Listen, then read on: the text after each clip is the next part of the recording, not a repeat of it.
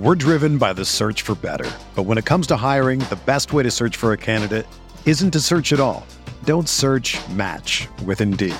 Indeed is your matching and hiring platform with over 350 million global monthly visitors, according to Indeed data, and a matching engine that helps you find quality candidates fast. Ditch the busy work. Use Indeed for scheduling, screening, and messaging so you can connect with candidates faster.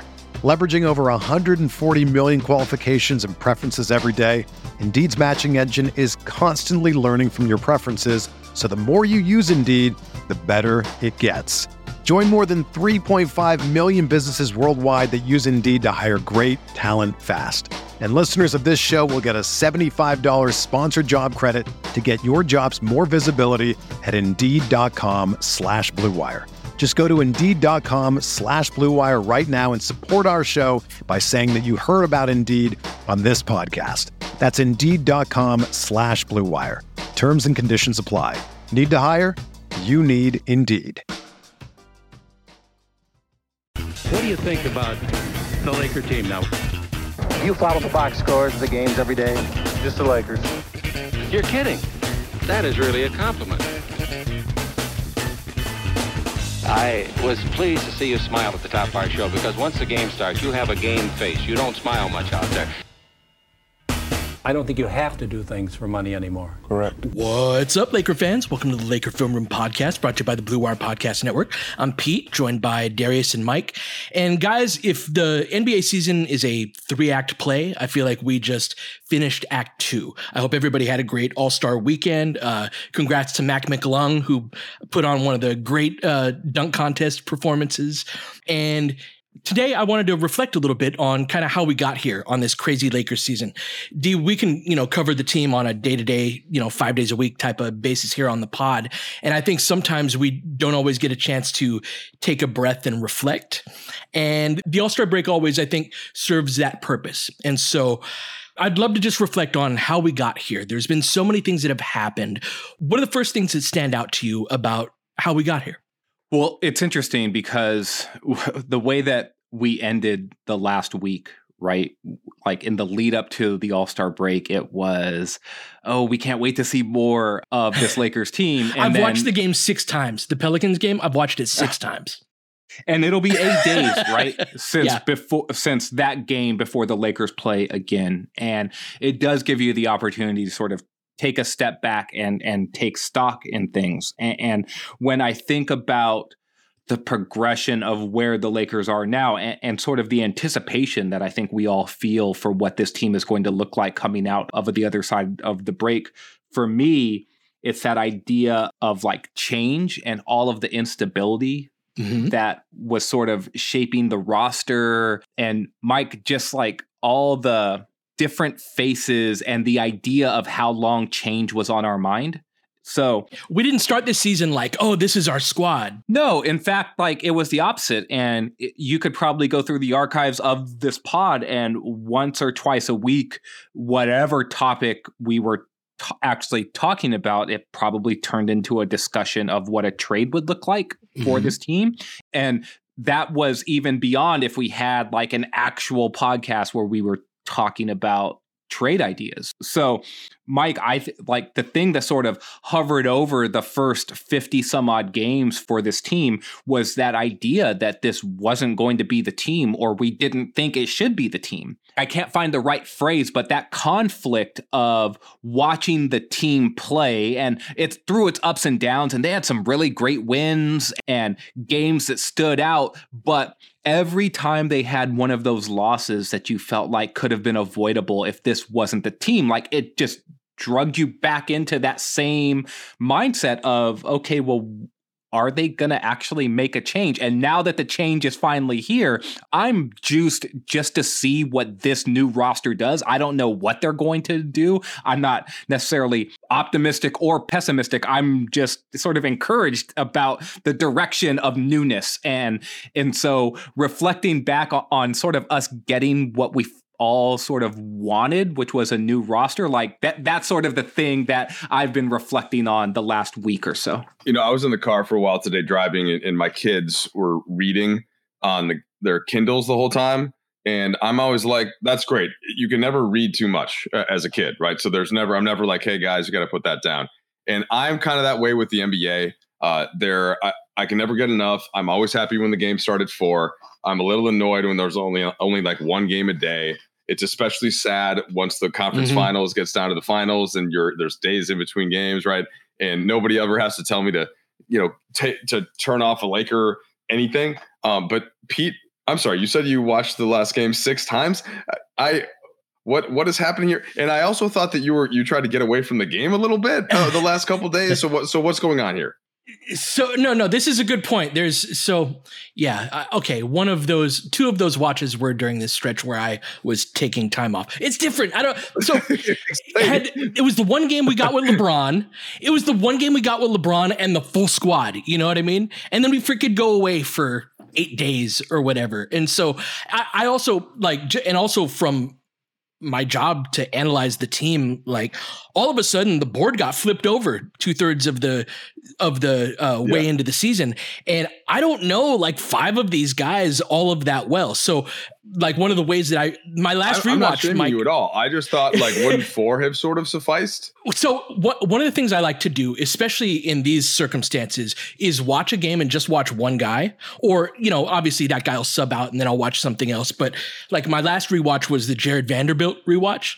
And that was super fun. And like because he did such a good job on bi and it kind of makes you wonder well who else can he guard and what else can he do on on that front right? And so just getting that more intimate knowledge with these guys and people are going to look to us to be like hey what what about the new team is real and what isn't? And so that that's the reason why that and the excitement yeah. Hey I, i'm going to do that right now now I'm going to pepper you with questions about that. And I have some, my takeaways are a little bit more overarching, and, and, a lot of them have to do with what LeBron said over the weekend and kind of double checking with a couple people about his finger, um, which had me briefly very angry at uh, Mike Malone, not calling Michael on this yes. podcast after injuring LeBron's finger uh, by demanding that he play defense.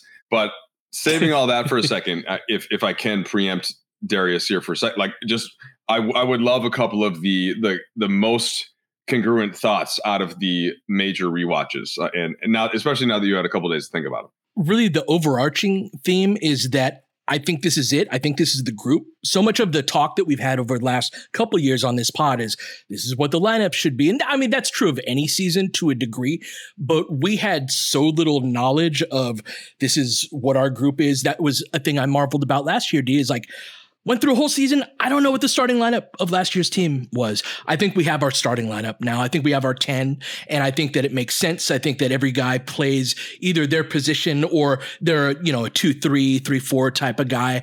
And I, I've been just marveling at all of my all of the Laker friends that I talked to prior to the trades and talking to them like, oh, what kind of guy would you like? There was like, oh, I would love to have a three and D wing, and we really need shooting, really need a, a great jump shooter, uh, a five that could protect the rim. That'd be helpful. Um, if we trade Russ, really need a lead guard that can take over his spot. Wouldn't it be great to have a skill guard? Uh, how about a, a, a four that can hit jump shot, you know, mid range jumpers? There's it, we really checked every box in terms of all of the player types of the people that I talked to, with the exception of like a bigger ball pressure guard. And so that's one of the things for, for me, Mike, is like, we got a lot of the types of guys that we'd been kind of clamoring for. And that's why when you say you're juiced about the newness, D, like, it's not just for me that like, oh, these guys are new. It's like, oh, this might work yeah, it's the fact that they're new and that they do the things that you've sort of been pining for and that we've been pining for collectively. So, Mike, I'll kick it back to you here because I did think that LeBron's comments are over the All Star break were this interesting bridge between the idea that Pete had, which it coming into the pod, which is like this reflection of like this wild ride, while acknowledging that this last stretch of games is super important and mm. and he I think he's channeling this idea of energy and focus himself, right? Which is probably, at least in part, coming from this idea that the team has changed and that it is new. I'm not sure if he would be speaking about this stretch of games if no deals had been made and the roster wasn't reshaped in this way. And, and so I think there's a lot of moving parts that are coming together all at the same time and sort of creating this propulsion for the team. And, mm-hmm. and and so I'm wondering what you thought about LeBron's comments and if you could just even share them. Yeah, so the quote that I took the most interest in was McMenamin asked him after the game. Was it before or after the game? I, I think it was after the game. No, you know what? Maybe it was his media availability the day before. But regardless, the quote was, "These are some of the like the 23 most important games mm-hmm. um, of my career, uh, essentially." And in the second that I heard that, I was like, "Sign me up!" Yeah, you LeBron because, James with mission, yes, sir. Because LeBron, and it, it, I think it tells us a couple things. And as we know, LeBron doesn't say anything for uh, without purpose, and he doesn't do anything without purpose, which was why I was a little surprised he picked Embiid first with the starters. That's a whole that's a whole nother tangent. I, I thought he was going to go like in a different direction. And I was like, well, what what is the overarching you know design in that? Anyway, set that aside for a second and probably for the rest of the podcast. I don't think I'll bring it up again. Um, LeBron making that comment could, I think, can tie back to what Pete just said, in that LeBron sees the team at least making sense now, and he doesn't. It doesn't necessarily have to have to mean that he thinks they're a, an actual championship contender, but I do think that LeBron thinks that it's at least enough to get him in the mix, and then he believes in himself uh, and healthy AD to an extent where you don't want to play against us and like and there can be this team could do something and and there's there's an actual design there um, as to what he can get out of it so if lebron is feeling that way and all of the health caveats go with this as they do with any team um, in a conference that, that is this tight and a league that is this tight then that's the biggest thing that you can have is lebron's belief and lebron's buy-in and lebron's energy going in because he is the player that everybody else feeds off the most and now I think there was another kind of energy that wasn't always bad at all, but with this is Westbrook and Beverley, and that that is a big level of energy. And it it sort of now that is not there anymore. Now it's like LeBron setting the tone, AD is kind of supporting that, and everybody else is just they that's it. Like that they have no choice but to buy into that. And of course, Darvin Ham and the coaching staff impact that as well. But I that to me is a major thing. And I I'll leave that there. I do want to get back to what Pete, another point Pete referenced about Vanderbilt and sort of the way that I view him in the trade as maybe something that could change a lot of people's minds. Uh, but let's to, to kick on to stay on the LeBron point for now. I'm curious what you guys read out of those comments. So yeah, man, LeBron with a, a sense of mission is um, like sign me up for that too, and I think that that is certainly informed by how the roster looks now. I also thought that LeBron did some great work a month ago, a month and a half ago, just to keep us afloat. That stretch that he had where he was an automatic 35 every night for like a dozen straight games. And a lot of this was with Anthony Davis out, but he saw something in this team a while back that made him go, Hey, I'm going to turn this up for a stretch and make sure that we stay in it. Because if he didn't play that way, we wouldn't have. And Lord knows we're still hanging on by a thread as, as we speak now. But LeBron's investment in the team and his investment in what this could be, I think he was really a rock for us this first part of the season, D. In despite it being, you know, year 20 and he's missing some back-to-back nights, he's not the he's not as durable as he used to be, but the consistent excellence, I think, and and that commitment to what this is today, but also what it could be is what helped keep our head above water. So all of that is 100% true. The part of his quote that Mike mentioned definitely perked up my ears as well. And he did issue the caveat that's like these are the 23 most important games of my career for like regular season games, right? Because LeBron mm-hmm. and making multiple runs to the finals, he knows the difference. But the fact that he's speaking of these games within that context is super important. And it does sort of drive home that idea of mission, which is something too that some of the players have openly spoken about and they've gone on record with that they have targeted goals in terms of what their record should be over this last stretch of games in order to get to a certain point where they feel like they're eh, they could be in the mix for the sixth seed potentially. And that sort of North Star and points of emphasis of like we're striving for something, I think that that's important for a team that is new like this because it can give them some purpose down the stretch that they may not normally have. The other part of LeBron's quotes that stood out to me, guys, was the part where he said, you know, I really hope that people take some time away, which is what Pete, mm-hmm. you were talking about with yourself a little bit. It, part of that was because of what he said, you know, like it was like, because it's easy to get, you know, wrapped up into it. And so I'm thinking, like, you know, if LeBron's saying that, there's a reason for it. You know, there's, yeah. you got to use this time, you got to use this time wisely. Yeah. So, like, give yourself a break, a mental break, a physical break. But when you come back, come back with that purpose, come back with that focus because we have work to do, real work to do. And I hope everyone comes back with that same level of engagement. And I'm super happy that LeBron said that and sort of put that out there because that's leadership. Mike, like it's it's one thing and I, like we've mentioned this on past pods like last season especially and, and, even the first season that that AD played here but when AD came into training camp and he's like I want LeBron to be an all defense level player. I know mm-hmm. he has mm-hmm. that in him. There's something about uh Mike you used the term putting it on wax. There's something about putting comments out there like that and sort of holding holding your teammates accountable publicly in ways that you don't have to say, oh, I want everyone to come back focused and engaged. Like LeBron doesn't have to say that publicly, but the fact that he does say that, I think speaks to that idea of like, nah, man, when everyone gets back here, like we're we're gonna be about it and and we're really going to go after this to the best of our abilities and i'm going to lead that charge. I'm holding myself accountable first but i'm holding all of you else accountable as well. And i just think that pete when you said like he carried us for a stretch he continues to do that. And with his words i thought as much as anything else coming out of this all-star break. So maybe we take a break and then pete i want to i want to answer the question or it wasn't you didn't really ask it as a question but i have sort of an answer for it and it was like the way that once you think about how the particular guys in the trade fit in and those new guys and how how when we were having all these conversations what types of players do the lakers need right?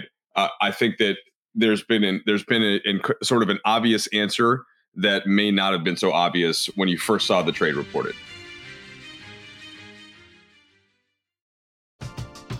We're driven by the search for better but when it comes to hiring the best way to search for a candidate isn't to search at all don't search, match with Indeed. Indeed is your matching and hiring platform with over 350 million global monthly visitors, according to Indeed data, and a matching engine that helps you find quality candidates fast. Ditch the busy work. Use Indeed for scheduling, screening, and messaging so you can connect with candidates faster. Leveraging over 140 million qualifications and preferences every day, Indeed's matching engine is constantly learning from your preferences, so the more you use Indeed, the better it gets. Join more than 3.5 million businesses worldwide that use Indeed to hire great talent fast. And listeners of this show will get a $75 sponsored job credit to get your jobs more visibility at Indeed.com slash BlueWire. Just go to Indeed.com slash BlueWire right now and support our show by saying that you heard about Indeed on this podcast. That's Indeed.com slash BlueWire. Terms and conditions apply. Need to hire? You need Indeed.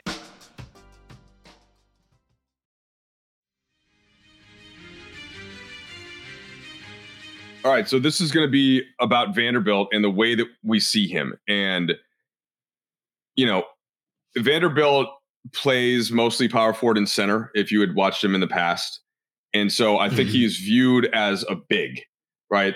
And and if when you Pete, when you would ask me the question, what does this roster need? Or yes, Darius, and and we would always come back to like it fluctuated some, but basically it was two way wing, and then Darius sometimes wanted a player slotted between a couple of positions, right? And that was that was evident last year. And, and Darius, jump in real quick and just kind of clarify that, like because I was just sort of like big two way wing that can stay on the floor. Yeah, like I, I'm always looking for that hybrid forward that could slot between LeBron and AD and can take one of the harder defensive matchups away from LeBron so that because LeBron's defensive versatility means he could guard wings.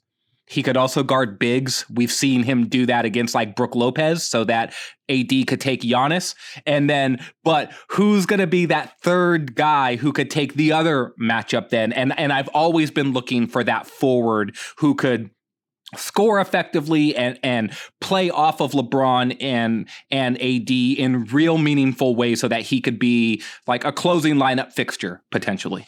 Right. And so that player maybe maybe slots in a little bit bigger than the player type that I was thinking of. Um, just that one that could guard down a little bit also. And the players that they had, like Danny Green and, and Kuz, who very different players, but at least can definitely be on the floor can defend small forwards. If they get mm-hmm. switched onto a guard, they're fine. Um, can can dig down and help on a big, you know, like all all of that, like the type of stuff that's hard to find. And I think that you know, the, so the trade starts to happen, and before the trade even did, you know, we all hear things in, in different positions, and I, in my position, might hear things that I can't always discuss right publicly, just as anybody that works for a team might. And when when some of the discussions about potential Utah players came up, you know, I I sort of felt like not enough attention was being paid um, to the Vanderbilt portion of it. Um, and because the name on there, again, if if you if you're just even if you're kind of a, a casual, you got league pass, you know, there it's not like he's got some eye popping stats. Like you actually have to really watch him. And then even then, me, somebody that watches Minnesota and watches him a lot, I wasn't totally sure because he wasn't asked to do it a lot in Minnesota, or certainly this year in Utah, how he would how he would defend wings. And and so that first game just happened to be so perfect that uh, well, okay, not the first game for him, but the most recent game, the game that Pete just watched a ton, because in Golden State, um, his matchups weren't quite as obvious. There wasn't sort of that guy that he had to defend and shut down, though. Didn't he have some time on Wiggins? Um, mm-hmm. Alas. So, Pete, this is now to kick this back to you, but this big wing, this two way wing, and can you are you seeing where I'm going with that? Like, how much can you view Vanderbilt in that vein? Um, how much does that make you sort of think about the price tag that was associated with him, or or or not, right? Uh, in the way that he was viewed, and how much of an answer to that specific type um, can can he be, and did he look like to you? Man, I think it's a revelation for the team. In the last pod, I, I said I thought it was a game changer for us, but specifically because it was a, a big hole that we had on the team that Russ Russ was undersized doing it, but had done it fairly well. Just this sort of like physical guarding up, guarding forward size guys, and you know using at least if, if Russ couldn't contest high, he could at least win those ground battles, and he was very good at those. And so watching Jarred Vanderbilt in, in this last rewatch in particular watching him fight over screens with not just just zeal but pretty good technique and he's got such good size that it doesn't he doesn't have to have perfect technique to fight through a screen you know? And that type of player there he's not going to be somebody that i think can stick with everybody on the perimeter d but he is the only other guy aside from lebron who can who can guard certain type of guys on this team and we don't want LeBron to have to guard those types of guys the vast majority of a game. And so I would love to see him against different styles of forwards like for example when we play the Clippers, I'd love to see what he looks like against Kawhi. But super encouraged man by Vanderbilt and that ability to defend on the wing if that's something that goes beyond just a, a favorable matchup with BI I think that has just huge implications for the team during the game against the Warriors, um, from my van vantage point, there was a possession that he had, and I can't remember if it was in the first half or the second half, but Vanderbilt was just on DiVincenzo for uh, for a stretch of the game.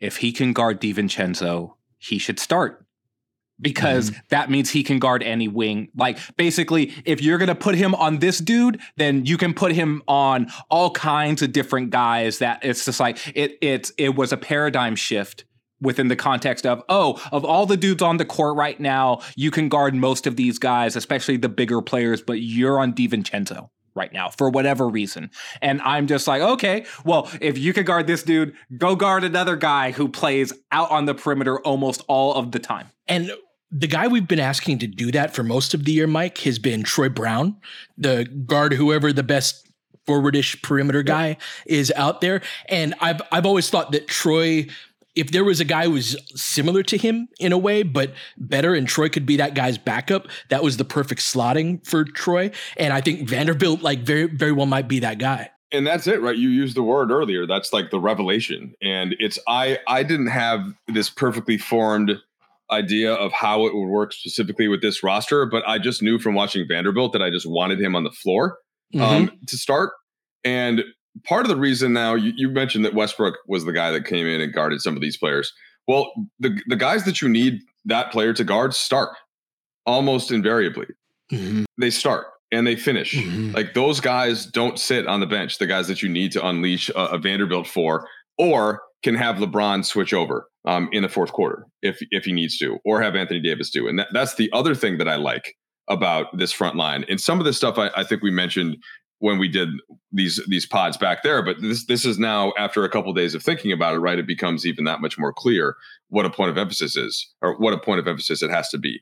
And and then the other reason that it works is to to now Pete to fill in the other part of what you were saying. Okay, well they also need a, a shoot a shooter and they need a skill guard. Well, there you go. You know Malik mm-hmm. Beasley and D'Angelo Russell, and that also enables Vanderbilt to fit into the starting lineup better because you mm-hmm. have some of that skill and you have some of that shooting there, which, you know, I don't think that would work as well with like a, if you had just traded a protected first for Vanderbilt and, you know, gotten rid of uh, what, what, whoever that the salary would have been, of course, much lower, but then you're starting mm-hmm. like Beverley and Schroeder or something, then right. that doesn't look as good although defensively it'd be interesting. And that's one of the things too from doing the multiple re-watches is the flip of the very nature of the team. D is like Dennis is now our least skilled guard in terms of jump shooting, which I would argue is probably for the best on a, on a team if if he's your worst jump shooter. But for a good portion of the season, he was somewhat relied upon. And if Dennis's jumper wasn't working that night, it had implications on the offense. And so now with D'Lo and Beasley, but also the other guys we traded for, Rui, Bamba, they didn't make any shots in that, that game, but that is a central part of what they do on the offensive end. Now we've got highly skilled lineups on the floor, oftentimes at every position in a way that it's super disorienting from watching the team for the first two thirds of this season. It, Darius, when those guys hit shots though, too, like if Bamba assuming that the starting lineup continues to click pretty well, at least when Bamba does hit those threes, th- that hurts. Like that hurts yeah. the other team. And if Schroeder does have a good game, it, it ends up being a force multiplier instead of something that you have to have with consistency. Uh, just like Malik Beasley can come out and miss a bunch of threes to start the game, but it's not necessarily going to impact that starting lineup as adversely as long as the defense is rotating and then like it's it's sort of getting used to rotating and the, and the space is open in the middle. So that's the part where I think uh, Darius to kick this to you, like where Pete mentioned about how this the sensibility of the team um, that you know again knock on wood that injuries don't uh, change that uh, the sensibility of it. It's uh yeah okay I, I can see how that's going to go. And how often do you hear? I was just watching All Star Weekend, of course, and so a lot of the inside the NBA crew. And one of the basketball points they make that does, I think, that does hold true is what kind of a team are you? And they now kind of they can answer that question, I think, with what their lineups mm. and their rotations are, not just their mindset. Which, which when AD went down, they did stay afloat in part by establishing a certain kind of mindset, and LeBron led that in a lot of ways, but so did Schroeder and Beverley. And and anyway, um, I will now I will now cede time uh, back to you, having set too many things up as usual. No, so the team makes sense from a how all the pieces fit together, and that's going to serve them well when they're in games that are close late or when they just need to throw out a random lineup they're not searching for a thing that's going to like work for them. Like they've got so many more natural ideas within the construct of their lineups that are just going to work because it plays it plays more in line with how skill sets should coalesce within a five man unit. And that's super important. They had a ton of assists in that game, D. Like, in, especially relative to their overall uh, field goal attempts made, and for a team that that's really the first time that that group had played together. Yeah. That's a great sign. No, totally. I will say this too. I am excited about how this team can fit and how they can play. The other thing that I will say though is that when you guys were talking about Vanderbilt, it's just like he and him being a revelation 100% agree particularly defensively there's going to be some kinks that need to be worked out with yes. his with his like specific with the specifics of where his skill set lies offensively and what mm-hmm. he's good at on on offense that's not to say it can't work i think that it can work but i'm saying that when you talk about a two-way wing or the type of player that Mike was highlighting, a Danny Green, for example, or a KCP who was a smaller version of this. Like the prototype is a three and D. Vanderbilt is not a three right. and D wing. He is a like cut and D wing. He is a like like grab and go and D wing. He is a like he does all of this other stuff, but shooting and spacing the floor isn't necessarily what he does. I think he's definitely a big on offense, right? If he has some yes. wing flexibility, it's on the defensive end. That's a very important qualifier because it he's as I was describing this player, I should have meant like defensively how he slots in because I think defensively you, you you most would have viewed him as that big also. But now he can he can sort of defend in the perimeter. That was the added bonus. But yes, the whole like what do you do with him to optimize on offense um, is needs to be discussed and figured out. Um, as does what do you do with Russell and Beasley on defense, which is also different no. from Schroeder and Beverley. So it, they're not neither one of them are are a full on two way player. Uh, but but relative to what the Lakers had before, in the way that it fits around LeBron and AD, it's great. And anyway, so so Darius, please finish the thought there on Vanderbilt. No, no, Mike. Actually, you pivoted exactly to where I was going to go in terms of Russell and Beasley and some of their defensive foibles there is no building a perfect team and there's especially not building a perfect team at like the trade deadline when you're just like okay well let me trade off 47 million dollars worth of contract and get 40 something million dollars back and we're just going to make to to make it work. But the thing about the Lakers lineup the starting lineup especially is that the asks that are now put onto each of the players, they fit into their skill sets and where they're reaching to, to spaces beyond what their skill set is. It's mostly going to be based off of like effort and IQ and and basically just trying hard and being committed. Pete and and so Russell and Beasley aren't going to be lockdown defenders, but if they're out there trying. Mm-hmm and they're not out there basically like, oh, well, we'll just get it back on the other side of the ball. That's exactly what you cannot have, right? Mm-hmm. And so mm-hmm. you're not building a perfect group here, and they're not going to be great at everything. Like they're not the ideal template right for for these guys beasley would be a guy who hits whatever percentage amount of threes, but he would defend closer to someone like KCP or Alex Caruso. And you'd have Vanderbilt who would have all of this defensive range and can scale up or scale down, and he can chase and get over the top top of screens, and you could deploy him on Brandon Ingram, and he could hit a three pointer. Right? Like mm-hmm. you would want all of this stuff if you could, but you can never have it all.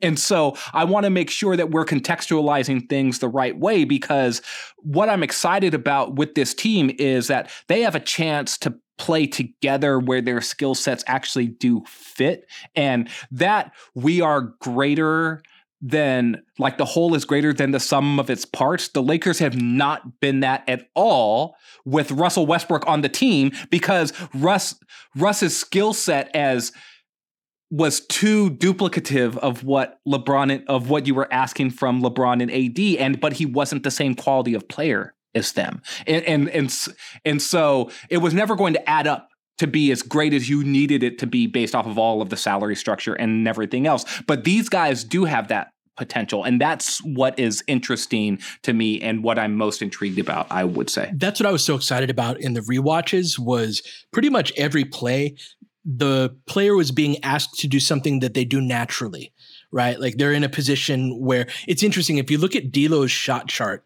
from that game, it's all on the left side of the floor, and it kind of makes the shape of what a, what a drive would be from the left slot, right? It's basically this trail of evidence that shows we're playing D'Lo in the left slot, but also the left corner, which kicks up to the wing. But basically, he's the left side of the, of the floor player for us so far, and all of those things, that slot right there as a left handed player, that's the biggest distance between defenders because your teammate is in the corner. So if you're on the in the slot, that's where your natural double gap driving lane is. So we got him on the left slot, we've got LeBron on the right slot, Mike, and and all of a sudden it's like, oh, this is what these guys like to do. And to fill out a point that we had discussed after the second game, in which of course LeBron didn't play in Portland, and then D'Lo asked after the New Orleans game well, what was different about this one in the setup was about LeBron James. And it's like, yeah, LeBron does immediately fix a lot of these things about the team that were not uh, organized and that just kind of weren't working and weren't clicking and slots everybody. And, and it that it's right back to where we started this podcast. Like it's not just LeBron being on the floor, but it's LeBron being able to sense that there is enough there for him to work with uh, where it can be fully engaged. And I just don't think that that while while LeBron was able to. I want to make sure I say this the right way because I'm, I'm not saying that he wasn't able to do that in the past year and a half uh, in change, but I, I just there there was all there was never a point in the last before they made the trade that I thought that the team made a lot of sense and didn't need some kind of a move to to to sort it out.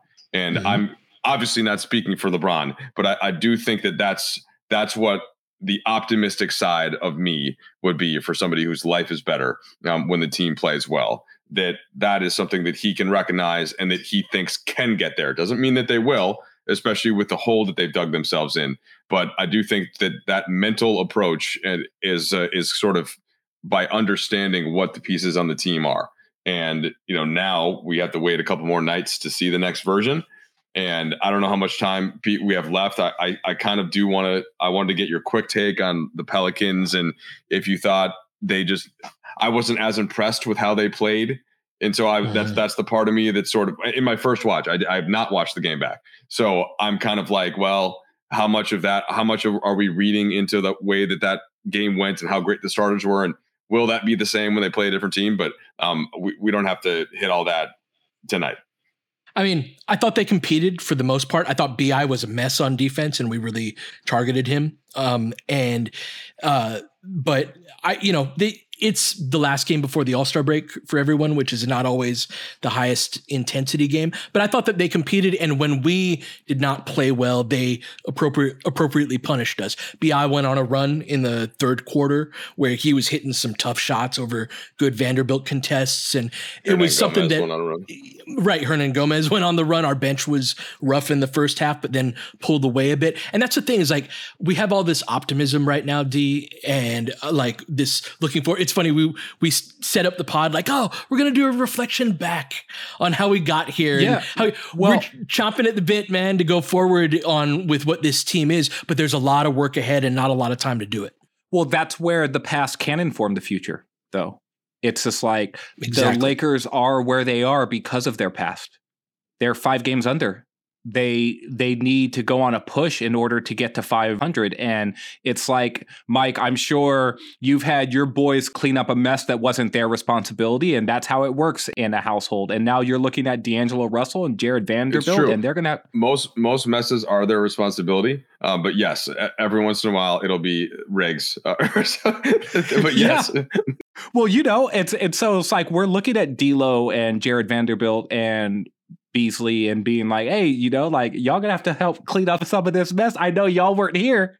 That identity that both you and Mike discussed and how some of that was formed by players who were no longer here. But what I'm hoping is that that same fight and drive and competitive yeah. nature that the team showed in earlier stretches of the season when the stars weren't available to well to play, I do hope that that is in the DNA of this current group and that that stayed because in terms of reflecting about the things that were positive from the first 50 some odd games, which did not produce a positive record, that would be one of them. One of yep. LeBron's lasting quotes from from the season is like, we could have rolled over and quit, but we're mm-hmm. not a rollover and quit sort of team. And so we just kept fighting and fighting and fighting. And I think that was yep. in relation to the Portland win where they came back from 20 something points down. But that's the spirit that is sort of been the wind at the sails of this specific Lakers team. And now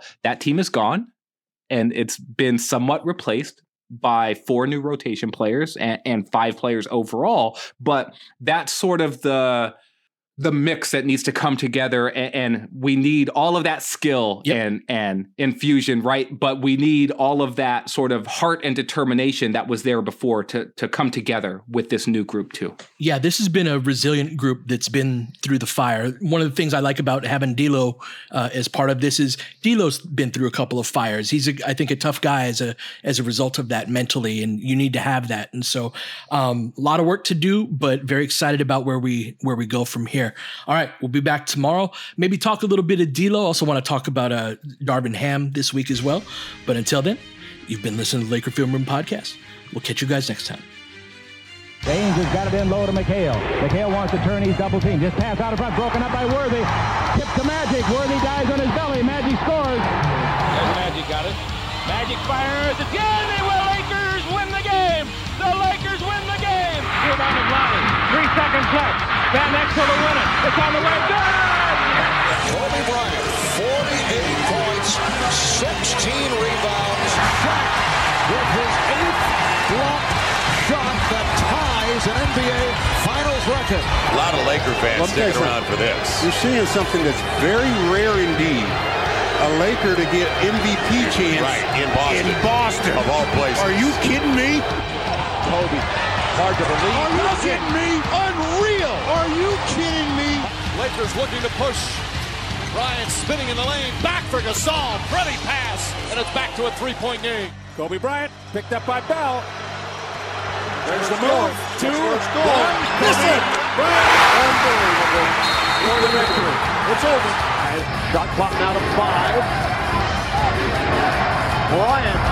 Yes with a little tap to Alvin Gentry. Add insult to injury, Kobe. I mean, what a shot. I mean, you can't defend that. Are you kidding me? 2.1 seconds remaining. Denver a foul to give. Jokic trying to disrupt Rondo. He puts it in. Here's Davis, 4-3 in the win. Oh, it's good! Anthony Davis has won it for the Lakers! James again. Oh, he hits another one. LeBron James putting together a closing quarter against the Nuggets. This historic 2020 NBA championship belongs to the Los Angeles Lakers. The Lakers conquer the bubble, and banner number 17 will soon hang in the rafters.